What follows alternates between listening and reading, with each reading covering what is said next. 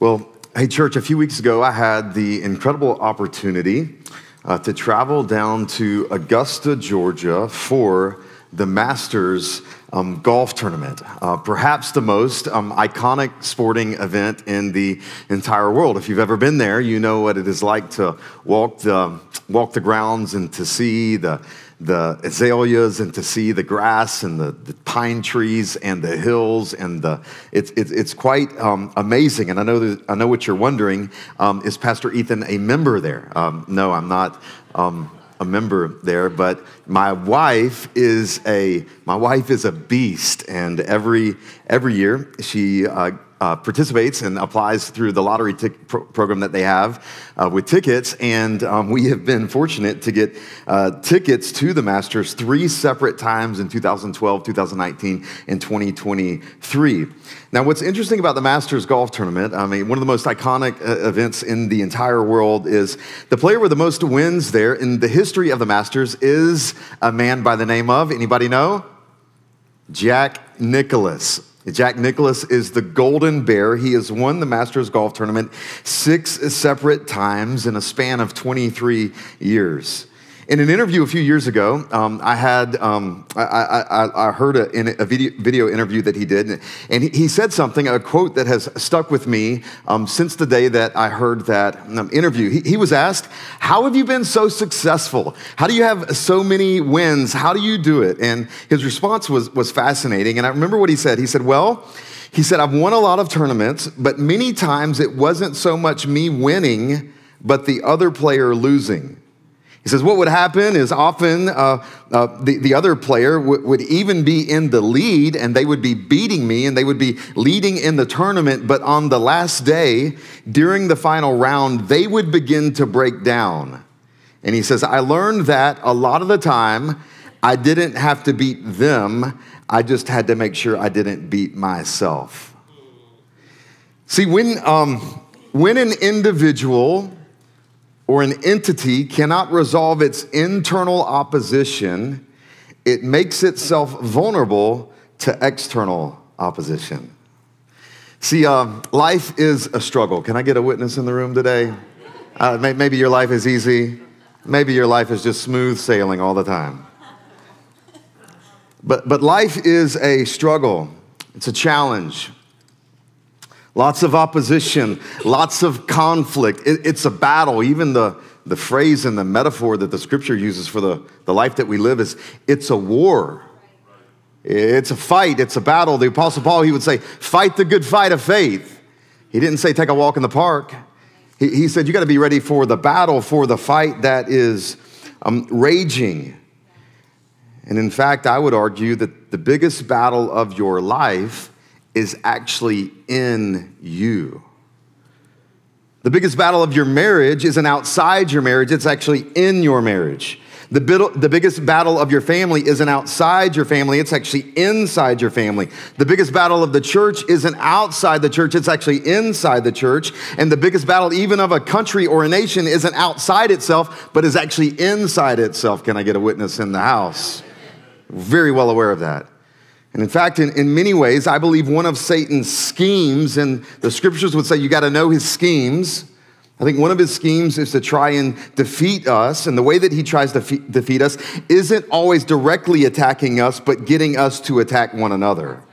See, if he can get us to attack one another, if he can figure out a way to get inside, if he can figure out a way to, to mess this up, he doesn't even have to do anything if he can if he can if he can get us off on the inside it doesn't have to do he doesn't have to do anything on on the outside if he can get the the inside um, upset and the text for today and where we're going to be in the book of Philippi, these believers, these early Christians um, in the city of Philippi, they had a severe level of, uh, of challenges and adversity and opposition they were facing. The story of the Bible isn't a bunch of people who like met God and then their life was easy. No, the story of the Bible is people who are following Jesus even in spite of the great cost and in the midst of significant opposition and adversity and figured out a way how to even persevere through a challenge challenges and, and hardships. And these believers were, were facing a significant amount of, of challenges. And Paul shares a principle with them. He, he shares a mindset with them that will be required for them to be successful through the opposition and through the hardships and through the challenges. And that would be true of your life and my life today as well. And what we're going, what we're going to see today in today's passage is a countercultural, mind blowing, transformational concept that's absolutely foundational and critical for uh, the Church of Jesus Christ. The title for today is this, and you're all taking notes. The title is this The Mind of Christ. Yes. The Mind of Christ. You see, the kingdom of God and our mission as a church is to join God in bringing his kingdom here, advancing his kingdom, multiplying his kingdom here in Wilmington and around the world. So Jesus and his kingdom are central for, for us. And in order for the kingdom of God to come, by the way, the kingdom of God doesn't just come out of thin air. The kingdom of God doesn't make its abode in your home just uh, naturally. It just doesn't happen. It, it, it isn't random. The kingdom actually requires a number of things. And the kingdom of God comes when we participate with God in what He is doing. I, I, call it, you've heard me say perhaps in the past, the, the four W's of the kingdom. First is, and this is still intro, but the first W is um, the, the word, which is the gospel. So the kingdom has a word, it has a gospel, it has good news that must be proclaimed. And when the gospel and the good news is proclaimed, then in some ways the kingdom of God begins to come in that space. The second W is the ways, the ways of the kingdom. In order for the kingdom of God to come there, we have to participate in the, the ways of the kingdom or the teachings of the kingdom, the characteristics of the kingdom, the ways of living. You actually have to live according to the ways of Jesus to see the the kingdom of Jesus come into your life and into the world. And then the witness, the witness of the kingdom. And the witness is us. We're, we're the witness. And the way that we live and the way that we operate and the things that we do, we, we demonstrate and we witness to the world the kingdom of God and the way that we live. And then the fourth W is the work of the kingdom that we have to be about the work of the kingdom, which is the function of the kingdom, the activities of, of, of, the kingdom, the, the ministries of the kingdom, things like justice, things like a gospel declaration, things like working miracles, things like prayer, things like making disciples, uh, many things. And today we're going to look at one of these, um, this aspect of the way of the kingdom. Uh, Paul's going to give us one of these characteristics of the way in which we live if we want to see the kingdom of God come in our lives and in our context. And this way is absolutely vital for the kingdom to be manifested in our lives and in um, the world. So we're going to be in Philippians chapter 2 beginning in verse 1. If you got a soft copy or you got a hard copy of the Bible, by the way, I'm a Bible guy. For, Can I get amen? And how, anybody a Bible? I love the Bible. Uh, we're going to be, uh, we're actually walk, we're taking a few weeks, we're walking through the book of Philippians. Um, love the Bible. And, um, we're going to be in Philippians chapter 2. This is part three of our teaching series of Philippians, Why Jesus is Worth It. This is how the Apostle Paul starts. And he's writing to a, a group of people that are struggling in adversity and it's challenging. And the scriptures would even say they were the most impoverished church in the entire New Testament. And he would say this in Philippians 2, verse 1. He would say, So, if there's any encouragement in Christ, and he just shared with them in the previous passage how he was actually in prison himself. He says, if there's any encouragement in Christ, any comfort from love, any participation in the Spirit, which that's actually a Trinitarian encouragement the Christ and love of the Father and the participation of the Spirit. He says, if there's any affection and sympathy, then he says, complete my joy. And here's how you do that by being of the same mind. Somebody say, same. Same, same mind. Be of the same mind. He says, having the same, somebody say, same. Same, same love, being in full accord and of one mind. Somebody say, one. One, one mind. In order for the church to work, there must be some things about us that are the same. There are some things that must be true about all of us. And though we are not the same, just look at your neighbor real quick and recognize you're not the same. Though we are not all the same, there are some things that must be the same. This is what the scriptures would say in other places. The, the word for fellowship, which is the Greek word koinonia. Somebody say koinonia. You learned a big Greek word today. Koinonia. It, it, means, it means fellowship, or it actually means commonality. It, it means sharedness, shared life. It, it means oneness. There's a commonality about this. There must be some things that we share in common. In order for this to work, There's got to be some things that are that we, that, are, that we hold in common, that, that are true, that are the same of all of us. I, I like the way that Paul would say it to the Corinthian church in 1 Corinthians 1.10. He would say, I appeal to you, brothers, by the name of our Lord Jesus Christ, that all of you agree. Somebody say agree. agree. You all agree. And that there be no divisions among you. How many divisions is God okay with? Zero, none. That there be no divisions among you, but that you be united. Somebody say united. united. Oh, here's that word. In the same mind and of the same judgment. Hello.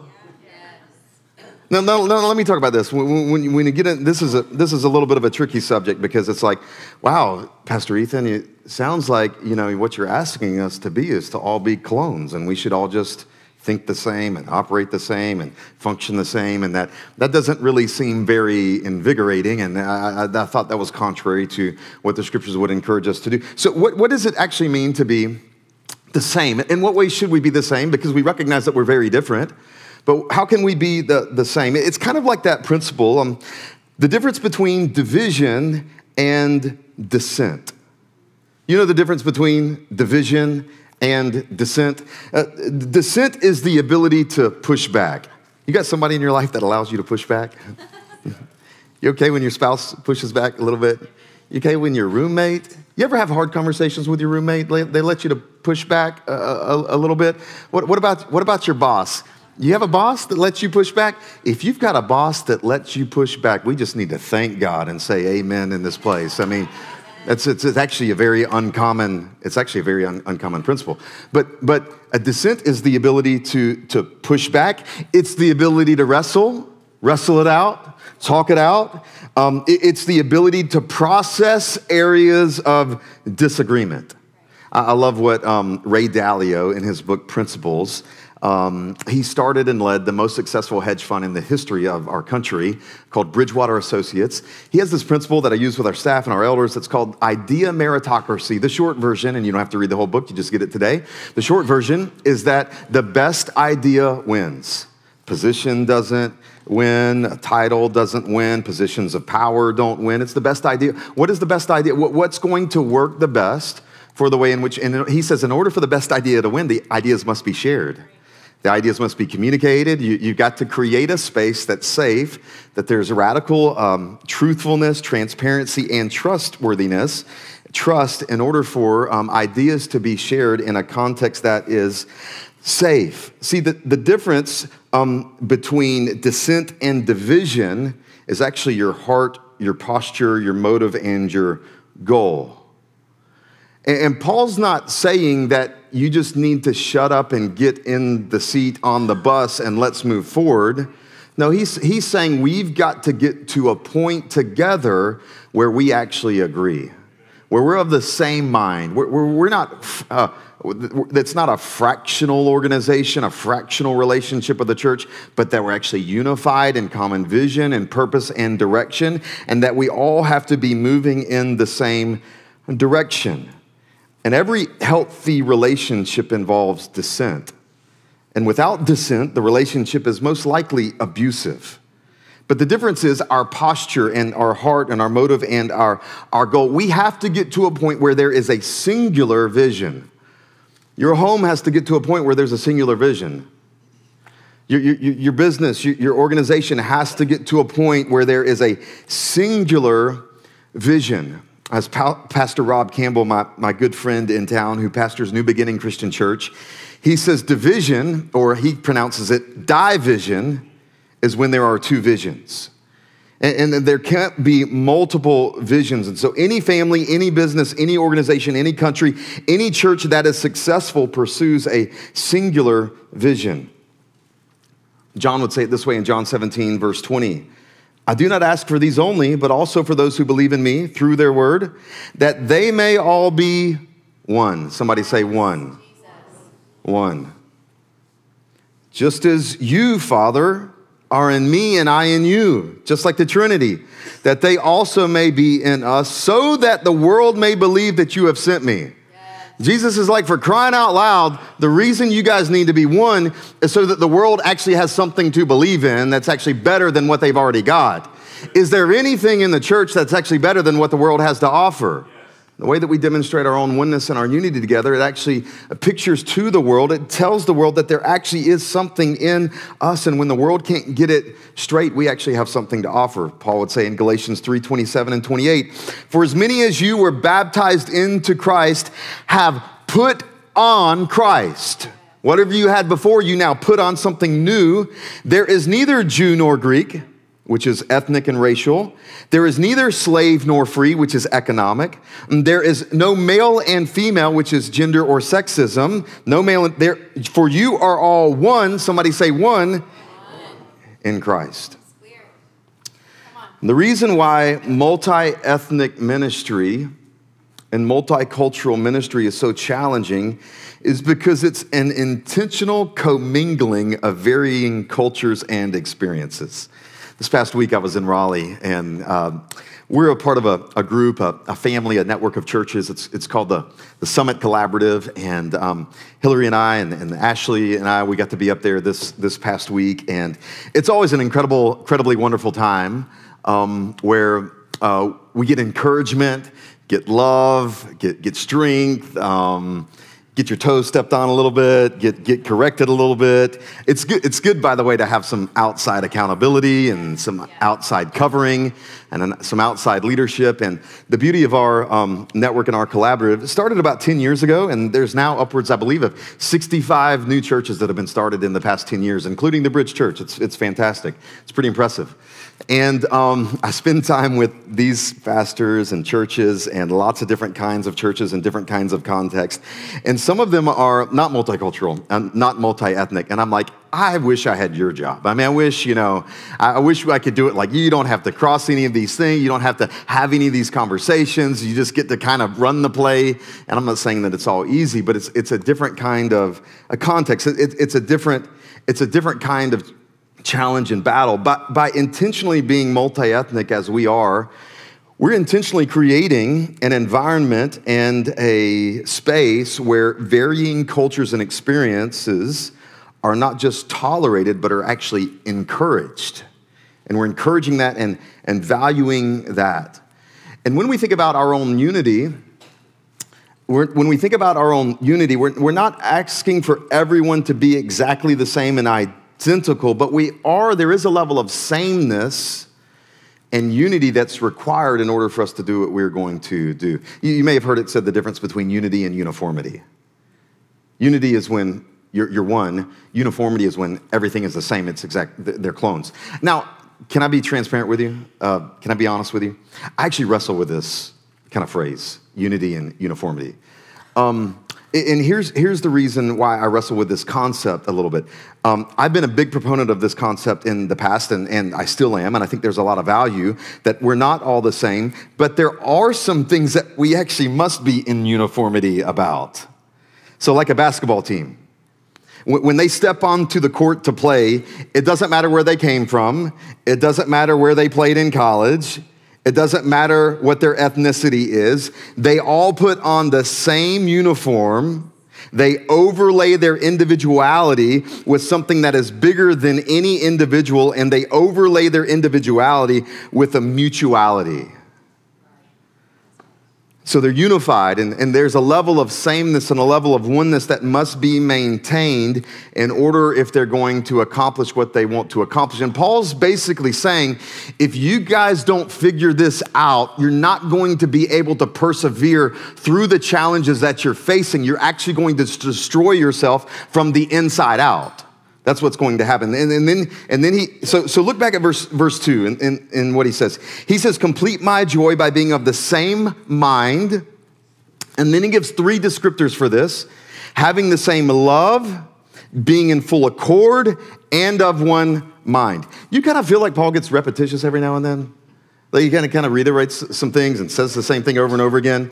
Um, the point is because repetition is, is critical and important for us to actually understand what he's saying. He uses this word, um, the mind of, of, the of the same mind, and, and then he he re, he gives three kind of descriptors. He says the same love, being in full accord, and of one mind. Here, here's here's here's what these words mean.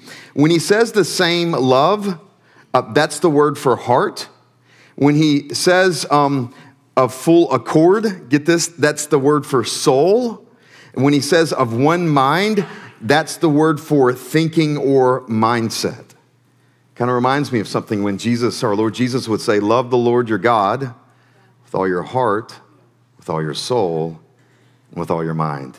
See, isn't the Bible freaking amazing? I mean, just like, it's like, wow, it's like, it's, and Paul's saying your, your oneness needs, needs, to be, needs to be whole, needs to be complete, needs, needs to be your heart and the way that you feel and, and the way that your will is, and then your soul, and then also your mind. It's, it's a unified in all these different things. And he would say this is having a mindset of unity and oneness. This word for mind, when, when he says have the same mind, um, it literally means um, attitude or, or, or thinking in a particular manner. It, it's trans, it can be translated as a way of thinking or a disposition or a manner of thought or an attitude. One lexicon translate it, translates it refers to the basic orientation, bent, and thought patterns of the mind rather than the mind or intellect itself. It includes a person's affections and will as, as well as their reasoning. In other words, the, the term refers not to just mere intellectual activity, but also to the direction and purpose of the heart. And if you've been around the church for the past few years, I'll talk about mindset because it's such a critical theme in the scriptures. And, and, and what Paul means when he says being of the same mind, he doesn't mean the brain when he says mind. He, he doesn't mean the tissue inside your head that processes information. When he says mind, he's talking about a mindset. He's talking about your thinking, your, your perspective. You, you could say he's talking about your core beliefs about the way that you think about things, what you believe to be true about yourself what you believe to be true about God, what you believe to be true about the world. And whatever your mindset is becomes your core beliefs of what makes you who you are. And that becomes your perspective and your focus and your perception of the entire world. It's how you view yourself. It's how you view the world. It becomes your disposition. Your mindset is your human faculty that informs everything you do. It's your mental state. It all starts with the mind. Your mind isn't just merely ideas or intentions, it's when your ideas and intentions become your core beliefs. So, for instance, in Romans 12, I'll, I'll rifle through a few, few verses for you. Romans 12, 1 and 2, Paul would say, I appeal to you, therefore, brothers, by the mercies of God, to present your bodies as a living sacrifice, wholly acceptable to God, which is your spiritual worship. Then he says, Do not be conformed to this world, but be transformed by the renewal of your mind He's not talking about your brain there. He's not talking about intellectual activity. He's talking about your perspective, your, your beliefs, your outlook, your, your mindset. Colossians 3 2, Paul would say, Set your minds or your mindset on things that are above, not on things that are on the earth. So you got to be responsible for where you set your mind, where you form your mind, how you produce your mindset. He would say in Romans 8, 5, and 6 For those who live according to the flesh set their minds on the things of the flesh, but those who live according to the Spirit set their minds on the things of the Spirit. For to set the mind on the flesh is death, but to set the mind on the Spirit is life and peace. And then Jesus would say, kind of harsh, kind of bold, kind of courageous. He would say in Matthew 16 23, he turned and said to Peter, Get behind me, Satan. You are a hindrance to me. Why? For you are not setting your mind on the things of God, but on the things of man. So here's what that means your mindset is not static, it's not fixed, it's not unchanging. The, the mind is actually progressive, it's continual it's evolving or it's developing, and your mindset is conditioned. And in the same way that your physical body is conditioned by exercise, um, in the same way, your mind is conditioned by mental exercise. And the mind is what you form beliefs about certain things. So, for instance, everybody in the room today has some kind of mindset.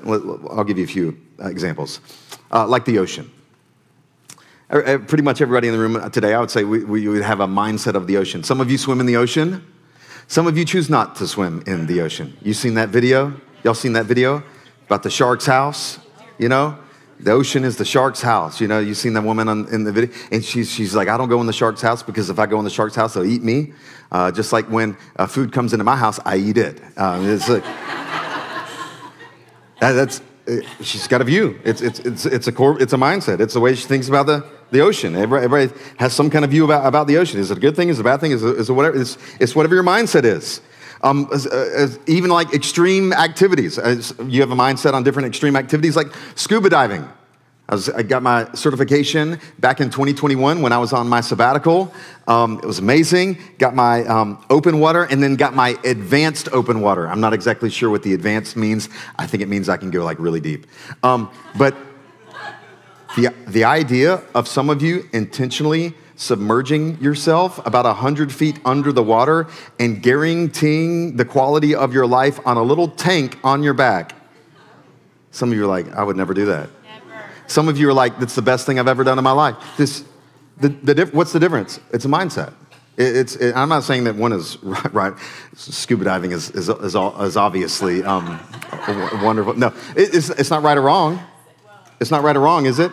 It's your, it's your mindset. It's how you, it's, it's how you think. It's how, it's how you think about things. You also have, you have a mindset about fried food. What do you think about fried food? Some, some of you, it's like, thank Jesus, get some fried chicken in the house today. We're heading to K and W after this, and we're gonna have some fried. And some of you are like, I, I can't touch it. Some of you are like, I can't touch it. It's of the devil. I mean, it's like Satan created fried food, and I just can't do it. You know. Well, that's that's that's just a, a, a mindset. How about how about cake?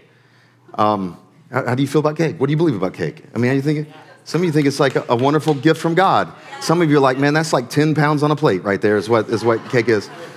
My, my daughter, my youngest daughter, Claire, uh, she turns uh, she turns eight years old this week. Uh, yesterday uh, we did a we did a tea party for her party in the back in the backyard, and there was there was a big massive cake. Now I actually I love cutting the cake. Does anybody love cutting a birthday cake? This was not a sheet cake. This was like a big, you know, the rounds one, you know. And you, you know, don't don't slice it like a pie. Cut it across, and then do uh, slim. So uh, my job uh, at parties is I I slice. My responsibility is to cut the cake. Um, but I'm on this stupid program right now called 75 Hard, which does not allow me to eat cake. And so, in Jesus' name, I cursed that cake um, at the at the, at the party. Um, you, you have a mindset about driving. How you about driving? Some of you love driving. Get behind the wheel, roll down the windows, turn the radio up. It's amazing. It's awesome. If the light is yellow, go faster. Some of you are like, okay, 10 and 2, 10 and 2. Kids, keep it down. We need to get there safely, okay? We're gonna, no, the speed limit, no, we're, speed limit is there for a reason. Uh, God put the institutions of our civil government there for a reason, and the speed limit is something that we should abide by, and we need to, and, the, and, and when the light turns yellow, hard on the brakes, hard on the brakes. We're not, we're not, you know, especially now with the stupid cameras. The stupid cameras that like, for crying out loud, anybody like get triggered, have trauma ex- experiences because of the stupid cameras now at the, at the red light. Well, however you think about driving, that, that's, that's your mindset. Uh, what, what, about, what about saving, investing? What about debt? You have a mindset about those things. And your mindset has been produced by your experiences and your environment and your training, instruction, all those kinds of things. You got a mindset even about money. You, you got, what, how do you, how do you, what do you, what do you believe? Let's, let's get a little more. What do you, what do you believe about men? What do you, which, What's your belief about men? How do you.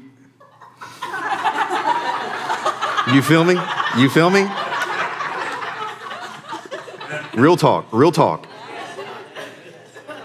What do you believe about women? Your, that belief or your, your perspective, your, your outlook, that, that's actually your, your mindset. What do, you, what do you believe about relationships? Some of you today, like, they're not worth it. Some of you are like, it's absolutely vital to my existence. For some of you, it's your salvation. For some of you, it's your heaven. And for some of you, a relationship is your hell. You know, it's, a, it's, it's, it's your mindset. What, what, do you, what about your mindset towards the government? What about your, what about, what about what you believe about um, police? What you believe about the criminal justice system? You know, your, your mindset is, is what you have conditioned yourself to believe about certain things. And here's what we need to recognize, and this is why the Apostle Paul starts with the mind and our mindset. It's because the mindset actually produces every other thing in your life. So, so for instance, uh, for instance, results are not random. Uh, results are not random. Um, the, the results that you're experiencing relationally aren't random. Results that you're experiencing financially aren't random. The results that you're experiencing physically aren't random. The results that you're experiencing mentally and psychologically aren't, aren't random. And outcomes aren't arbitrary. They're not. So I'll say it this way thinking, your mindset actually leads you to actions, and then those actions are producing results in your life. You ever wonder, like, you're like, how did I? How did I get here? Like, well, um, you took certain actions that actually produced the results. And the reason that you took those actions is because you have a mindset that actually produced the actions in the moment that you took and decided. Um, it, it's, it's not like super hard. I mean, it is it's hard, but, it, but it's not like super confusing. It's actually very clear. It, it's very simple. It's very, it's very clear. As well, you could say it this way your attitude. Eh, your attitude actually produced the decisions that you made, and those decisions actually produce the outcomes in your life. And so I'll say it this way you become what you believe. You become what you believe. If you believe that you're just um, not valuable, not worthy. Um, guess what? That's a self fulfilling prophecy. You become that. Um, reminds me of a, heard this heard this analogy and heard this story of um, uh, a, a man walked up to a circus one day and he he, he goes up to the circus and you know there's the big tent and uh, you know all the festivities and all the activities at the circus and was excited to go there. And, and, and, then outside the tent were like all the animals and they had like cages for the lions and the tigers and then they had the monkeys and they had all the different things. And, and, and right outside the tent was this huge elephant. I mean it was a part of the show. Big huge huge elephant. And um, as, as he walked up to the elephant um, the elephant had a little tiny rope around its neck with a little stake in the ground. And the man was like, How in the world, this little tiny stake and this rope doesn't have the ability to, to with, con- control and contain this huge, multiple thousand pound elephant? Why in the world is it actually sitting there? So he, he goes over to the circus director and he said, Ask the circus director, How in the world do you get the, the, the elephant to stay right here and to not actually pull the stake out of the ground? He's like, he said, oh, oh it's very easy. See, see, when the elephant was young, when the elephant was just a child, when the elephant wasn't very strong, we put this same stake and this rope around its neck. And after a few weeks of trying to, to, get, to, to, to get free, the elephant had convinced itself that it couldn't get free. And even though it is larger, it still stays in this area because it believes that it can't get free from the rope. See, that's a mindset it's a mindset. It's, it's a core, it's a core belief, and you become what you believe. And God has already given you the most powerful tool in the entire world, and it's your mind. I'll say it this way again. Change in your life begins with a change in your mind. I was asked by one of our people uh, this morning on the way in here, what's one of the most um, encouraging, helpful, one of the most positive things about what you do. And the response that I gave was I think one of the things that, I mean, outside of seeing people come to Christ and give their life to Christ, one of the most fulfilling things for me in my role is to see people transform, to see people change, to see people grow. And sometimes it happens over the course of a few days, and sometimes it happens over a few weeks or a few months, and then sometimes it happens over a few years. I've known some people for many years, for, for a long time, and to see them grow and to see them mature and to see them change and to be transformed into what God wants them to become is one of the most gratifying things of my life.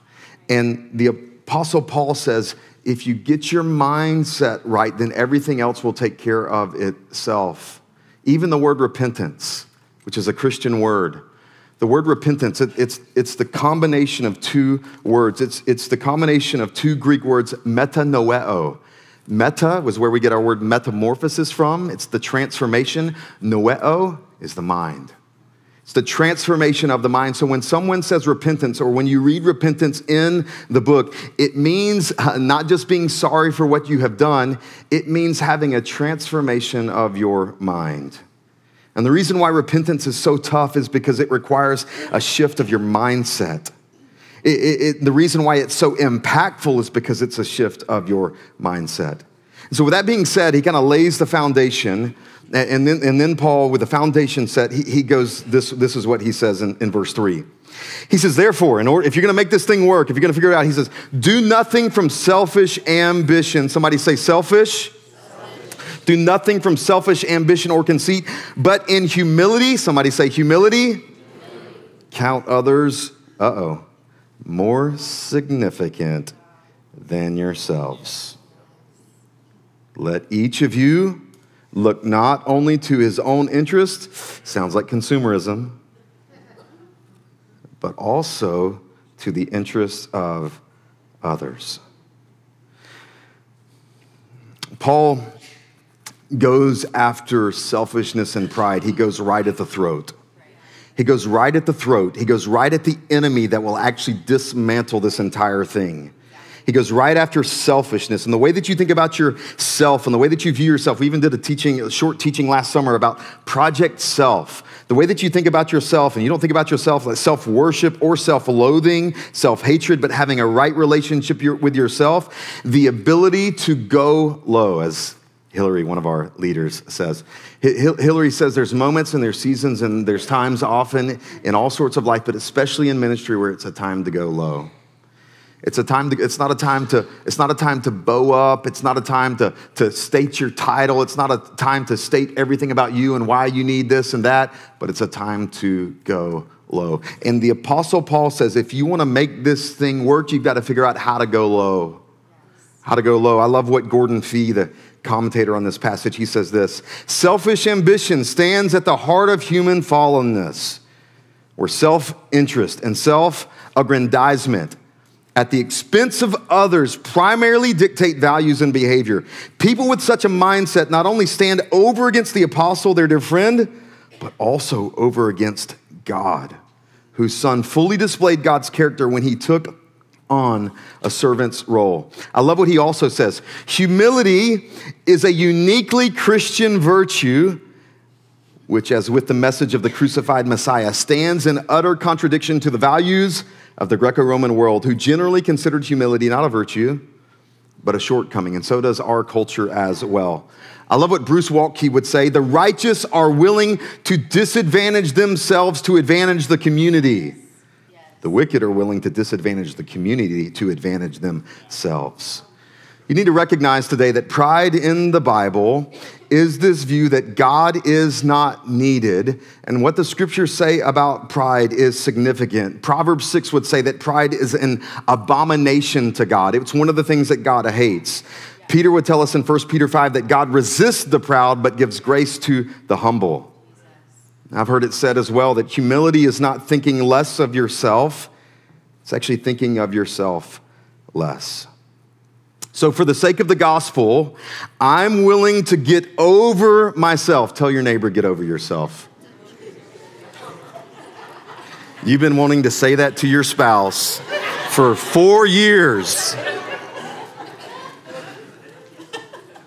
I'm, I'm willing, because of the gospel, because of the health of the church, because of the, the sake of the kingdom, I'm willing to get over myself. I'm willing to put my preferences to the side, my own personal peculiarities, or however you say that word, in order for the sake of others. And if you have the mind of Christ, you're willing to set aside what's personal for the sake of people because it's not about you. So he says that this and this. So he lays out, he lays out the case. He says, hey, if you want this thing to work, if you want to figure out how to get through the challenges, if you don't want to destroy yourself in the process, you actually want to do this in a healthy way. You can't be prideful. You got to be, you got to be humble, and you got to make sure that you consider others more significant than yourselves in every walk of life, at every minute of the day, every day of the week, every month of the year. And, and then he says, and if you want an example for how to do this, and this is one of the crown jewels of the scripture. He says this in verse 5 Have this mind, which remember, mindset. Have this mindset, this attitude among yourselves, which is yours in Christ Jesus. You already possess it. who, though he was in the form of God, did not count equality with God a thing to be grasped, but emptied himself by taking on the form of a servant, a doulos, being born in the likeness of men, and being found in human form, he humbled himself by becoming obedient to the point of death, even death on a cross the picture, the example, the demonstration. It's, it's, it's Jesus. It's always Jesus. Jesus is, he's God. He's the Son of God. He's God the Son. He's fully God. And he chose, for the sake of the world, he chose to leave heaven and he came to the earth. As Eugene Peterson said, he entered the neighborhood, took on human form. He, he, though he had rights, though he was quite important, Though he was very significant in his own mind, he chose to let go of his own rights, his own position, his own platform, everything that he deserved, and he chose to let go of it and to empty himself of all of those rights in order to take on a different form of a servant and to go low. To take on human. The word here, form, is mentioned three times in these verses. The form, that he changed his form, that he was willing to take on another form. And then he did it even to the point of death, even death on a cross. As your pastor, can I ask you a question? Are you willing to die to yourself for the sake of others? That's it. You know, we got to fight this. Got to fight this. You know, leave today. Well, you know, honey, I felt the, you know, the worship just wasn't for me today. You know, I felt like it was a little flat. You know, the preacher, he's a little loud at points. Yeah, I just don't really, you know, it's like, yeah, the kids' ministry, you know, the, the, the check in process and the blah, blah, blah. And it's like, all of those things are important. But when you enter the room, are you more concerned about yourself and the well being of self or the well being of others? Do you enter the room taking on the form of a servant? Do you enter your marriage relationship, which about half of the church today is, is, is, married? For those of you who are married, do you enter the marriage relationship taking on the form of a servant? Uh, asking, how could, how could I consider my spouse more significant than myself today? Business owner, yes, you have to lead. Business owner, yes, you have to have vision. Business owner, yes, you have to have standards. But when you enter the room, are you concerned about how to serve the people under you or how they must serve you? And Jesus took on the form of a servant. Being fully God, he chose to become fully man and he became our example and he took on the doulos the servant, the bond servant in his life. And then here's, here's what's amazing about what happened to Jesus.